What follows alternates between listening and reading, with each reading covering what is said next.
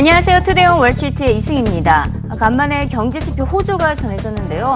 지난달 미국 내구재 주문이 한 달 동안 0.7% 증가했습니다. 감소를 했다가 한 달 만에 다시 증가세를 보였고요. 핵심 자본재 수주도 한 달 만에 증가세로 돌아섰습니다.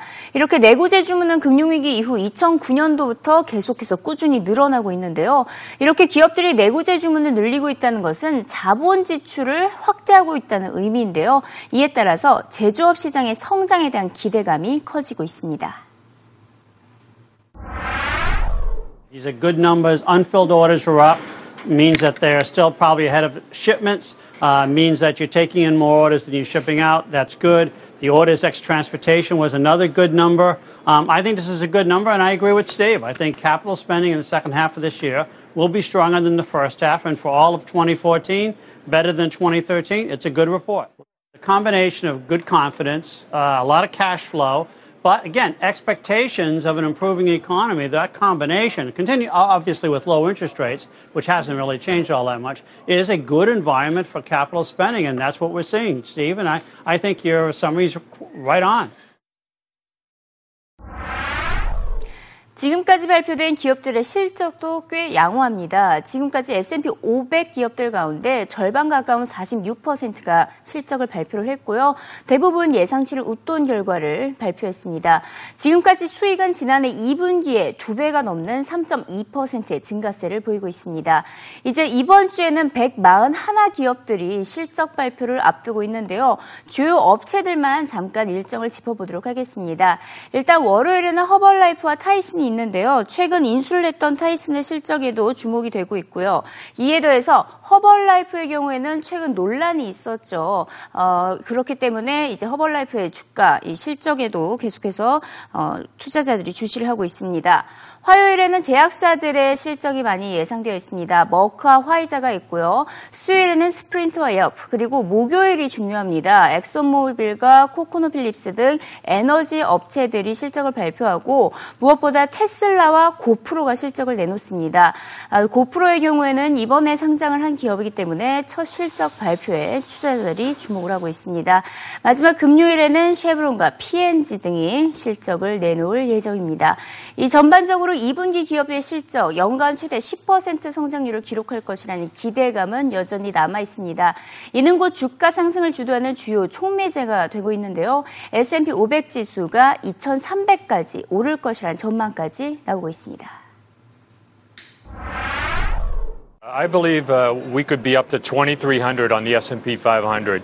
The real reason is the fundamentals underneath this market are remarkably strong. You've got monetary condition, probably the most bullish in my entire career. You've got earnings trends very positive. You've got a pretty uh, fair value on the market. And investor psychology, in my read, is still in the favorable camp because we don't really have wild speculation going on yet. People are a little more optimistic today, but they're still fairly cautious on balance. So I think you could have an 18 multiple on earnings estimated for the 12 months out, and that's how you get to 2,300. But the real key is going to be earnings growth. I mean, our forecast is that you're going to get earnings growth in the 5 to 10% range. And if you get that, then that could cause the stock market to rise 5, 6, 8% with really no real increase in valuations. And, so I think that's crucial. And here's what's the real kicker the kicker is that it's not just earnings, but it's revenue growth. That's been the surprise this year 3.2% year over year. That's twice what the 1.5% for last year. And what that means is that we're starting to see sales growth, and CEOs will now begin to open up the CapEx wallet I think it's going to be business spending that's the catalyst for the rest of this sort of bull cycle.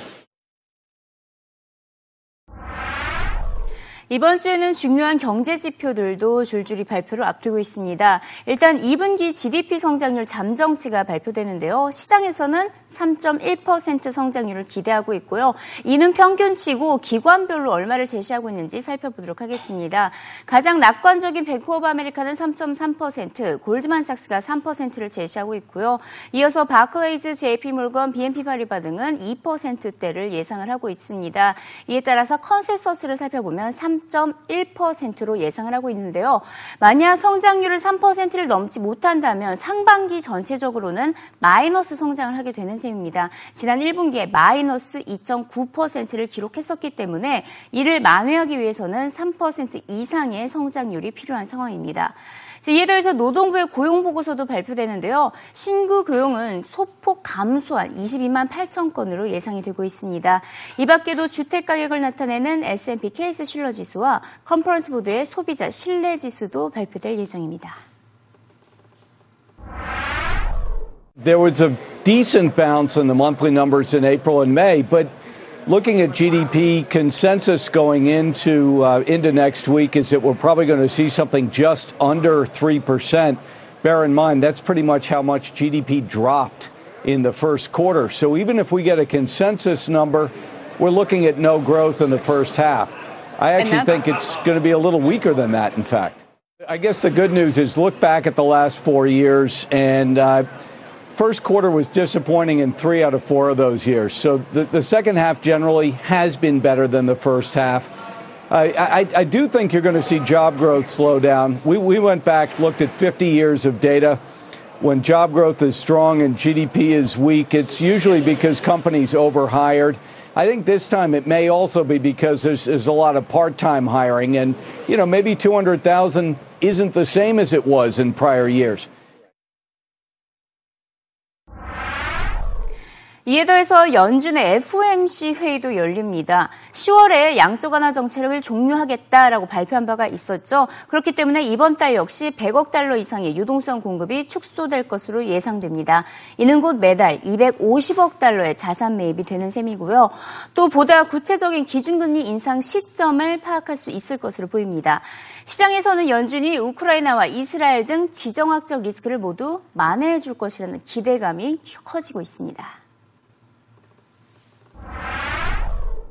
Well, the next week is packed with things, including Case Schiller, first look at GDP for second quarter, right. and then non-farm payrolls. So we've got a lot on our plate, but the Fed is going to dominate. The Fed's going to dominate geopolitics. Right. You think they're behind the curve, though? I do think um, they are behind the curve. Look, the jobs market is stronger.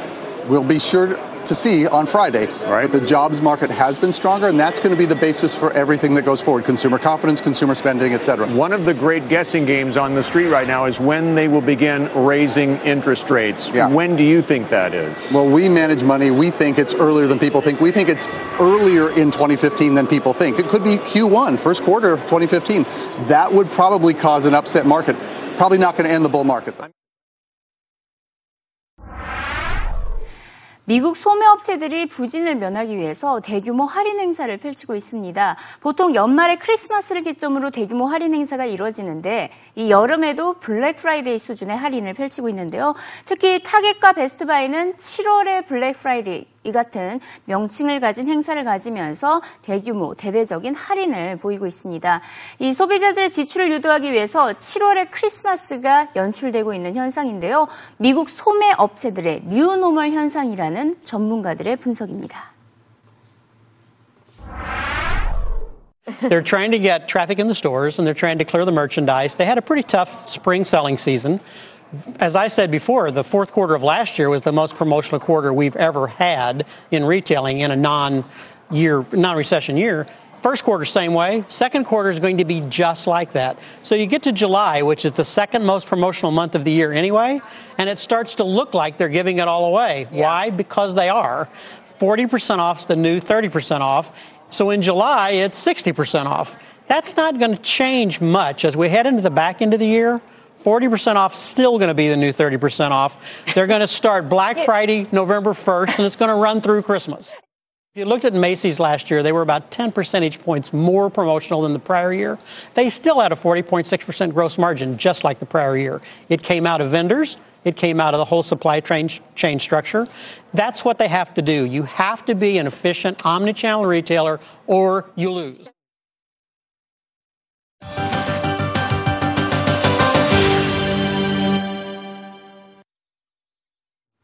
현재 이 시각 CNBC 헤드라인을 살펴보도록 하겠습니다. 아, 역시나 지정학적 리스크 좀처럼 해결될 분위기가 나지 않고 있고요. 첫 번째 헤드라인으로는 이스라엘 사태 더욱더 심각해지고 있고 전혀 협상이 이루어지지 않고 있다는 다소 악재가 전해지고 있습니다. 이에 더해서 이번에는 기업들의 얘기를 해보도록 하겠는데요. 파이낸셜 타임스의 기사를 인용해서 CNBC가 보도를 하고 있습니다. 올 상반기 국경을 넘어선 기업 공개가 활성화됐다라고 전하고 있는데요. 다시 말해서 해외 기업들이 미국 증시에 상장하는 경우가 많아졌다는 의미입니다. 기업 수는 물론 자금 조달 규모 모두 지난해 상반기보다 두 배나 늘어난 것으로 나타났습니다. 미국 기업들이 미국 증시에 상장한 것도 지난해보다 29% 늘어났고요. 해외 기업들도 무려 102개의 기업들이 어, 기업 공개를 했습니다. 이에 따라서 해외 기업들이 미국 증시에서 조달한 자금 벌써 상반기에만 257억 달러에 달하고 있고요. 이에 더해서 하반기에도 이 알리바바와 같은 어, 중국 기업들의 상장이 이어질 것으로 보입니다. 앞으로 미국 시장에서 해외 기업들의 기업 공개가 더욱더 활성화될 것이라는 전망이 나오고 있습니다. 네, 최근 우크라이나 사태로 인해서 이 투자자들이 우려감이 커지고 있는데요. 그런데 피해를 보고 있는 국가들이 막상 우크라이나가 아닌 유럽이 되고 있습니다. 아, 유럽에 대한 우려감이 커지면서 투자자들이 미국 시장으로 다시 눈을 돌리고 있는 것으로 나타났습니다. 최근 러시아에 대한 경제적 제재 경고에 오히려 유럽 경제가 타격을 받을 수 있다는 분석이 쏟아졌기 때문인데요. 투자자들은 이에 따라서 비교적 견고한 회복을 하고 있는 미국 시장을 선호하고 있고요. 특히 앞서 말씀드렸다시피 이번 주 2분기 GDP 성장률이 발표되는데 3%의 성장률을 기록을 한다면 미국 증시에 추가 자금이 유입될 것이라는 전망입니다. 아, 아르헨티나의 디폴트가 불가피할 것으로 보입니다. 아, 사실상 지금 채무를 부채를 갚아야 되는데 그 기한을 연장을 한 바가 있었죠. 아, 근데 그 기한도 못 채울 것으로 보입니다. 30일까지 미국 헤지펀드에게 15억 달러를 상환해 줘야 되는데 지금 현재 상황으로서는 이 같은 자금이 없습니다. 그렇기 때문에 일단 디폴트를 선언을 한 후에 채권단과 합의할 것으로 보이는데 현재는 채권단과 합의가 이루어지지 않고 있는 것으로 알려지고 있습니다. 마지막으로 기업 소식을 짚어봅니다. 지난주 금요일에 어닝 쇼크를 전하면서 아마존의 주가가 떨어졌었는데 그 다음날 추가적으로 더 많이 빠졌습니다. 10% 넘게 하락했는데요. 지난 2011년 10월 이후에 최대 하락폭을 기록했습니다. 그 이유는 손실이 너무 많았기 때문인데 아무래도 지금 적극적으로 다양한 분야에 투자를 하고 있기 때문에 장기적인 관점을 갖고 투자를 하라라는 조언을 저번 주에 드린 바가 있었죠. 아, 이런 가운데 아마존이 주가 하락에도 불구하고 불구하고 전혀 연연치 않, 않고 있다라고 CNBC는 전하고면서 파이어폰을 출시한 점에 대해서 집중 보도를 했습니다. 시장의 반응은 지금은 당장은 차갑습니다. 하지만 이 스마트폰으로서의 기능 이에 대해서는 많이 뒤떨어졌다라고 평을 했지만 아마존 내 제품 구매를 유도하기 위한 제품이다라는 평가는 나오고 있습니다. 스캔 기능과 이를 통한 아마존 연동 시스템이 뛰어나기 때문인데요. 아마존의 파이어폰 영상으로 만나보시죠. This is Amazon is all about identifying stuff and then buying it through Amazon. So Such we as. can show you.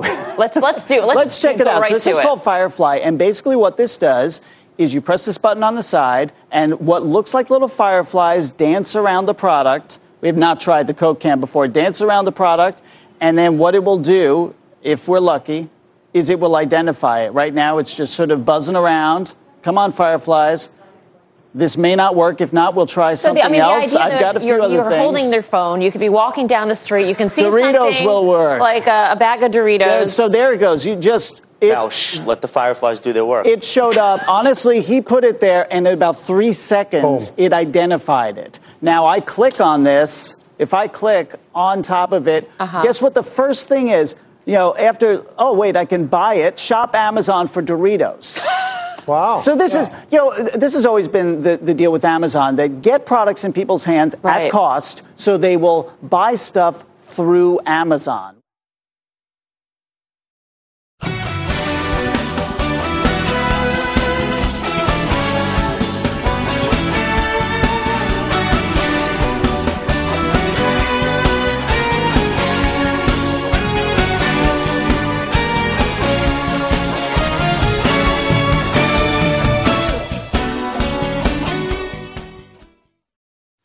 네, 다음은 해외 기업 뉴스 정리해 보겠습니다. 먼저 구글이 유명 게임 중계 웹사이트 트위치를 10억 달러, 약 1조 원에 인수하기로 이번에 확정을 지었습니다. 양사가 M&A를 논의 중이라는 소식은 연초부터 나왔죠. 하지만 이후에 좀 계류 상태였다가 이번에 확정이 됐는데요. 정확한 인수 날짜는 아직까지 공개가 되지 않았습니다. 트위치는 이 회원 수가 5천만 명, 그리고 하루 접속자 수는 700만 명에 달하는 대형 업체로 이 구글이 게임 영상 스트리밍 서비스에서 입지를 상당히 넓히게 될 전망입니다. 다음 소식입니다. 이 JP모건과 시티그룹 등에 이어서 골드만삭스도 2008년 금융위기를 촉발했던 부실 주택담보대출, 즉 모기지 채권 판매에 대한 거액의 벌금을 물 위기에 처했습니다. 월스트리트 저널은요, 골드만삭스가 현재 미국 연방주택금융청 FHFA와 논의 중이며 벌금 규모는 8억에서 12억 5억, 아, 12.5억 달러, 12억 5천만 달러 정도가 될 것이라고 예상을 하고 있습니다. 이는 골드만삭스 역사상 최대 규모의 소송 비용이 될 전망인데요. 이 FH, 아, FA는요, 지난 2011년에 18개 금융기관에 같은 이유로 고소한 바 있습니다. 다음 소식입니다. 이 일본의 닛산 자동차가 에어백 결함으로 22만 6천 대를 리콜한다는 소식 글로벌 헤드라인에서도 확인을 하셨는데요. 이 미국 고속도로 안전관리국이 현지 시각으로 토요일에 발표한 내용이 되겠습니다. 2002년에서 2004년 이 모델 인피니티와 맥시마, 패스파인더 등의 차종을 리콜한다고 발표를 했는데 이번 리콜을 일으킨 에어백 결함 이미 BMW와 크라이슬러, 포드, 혼다, 마즈다, 도요타 등 글로벌 자동차 업체에 상당한 지금 리콜을 안겨주고 있는 부추기고 있는 그런 결함이 되겠습니다.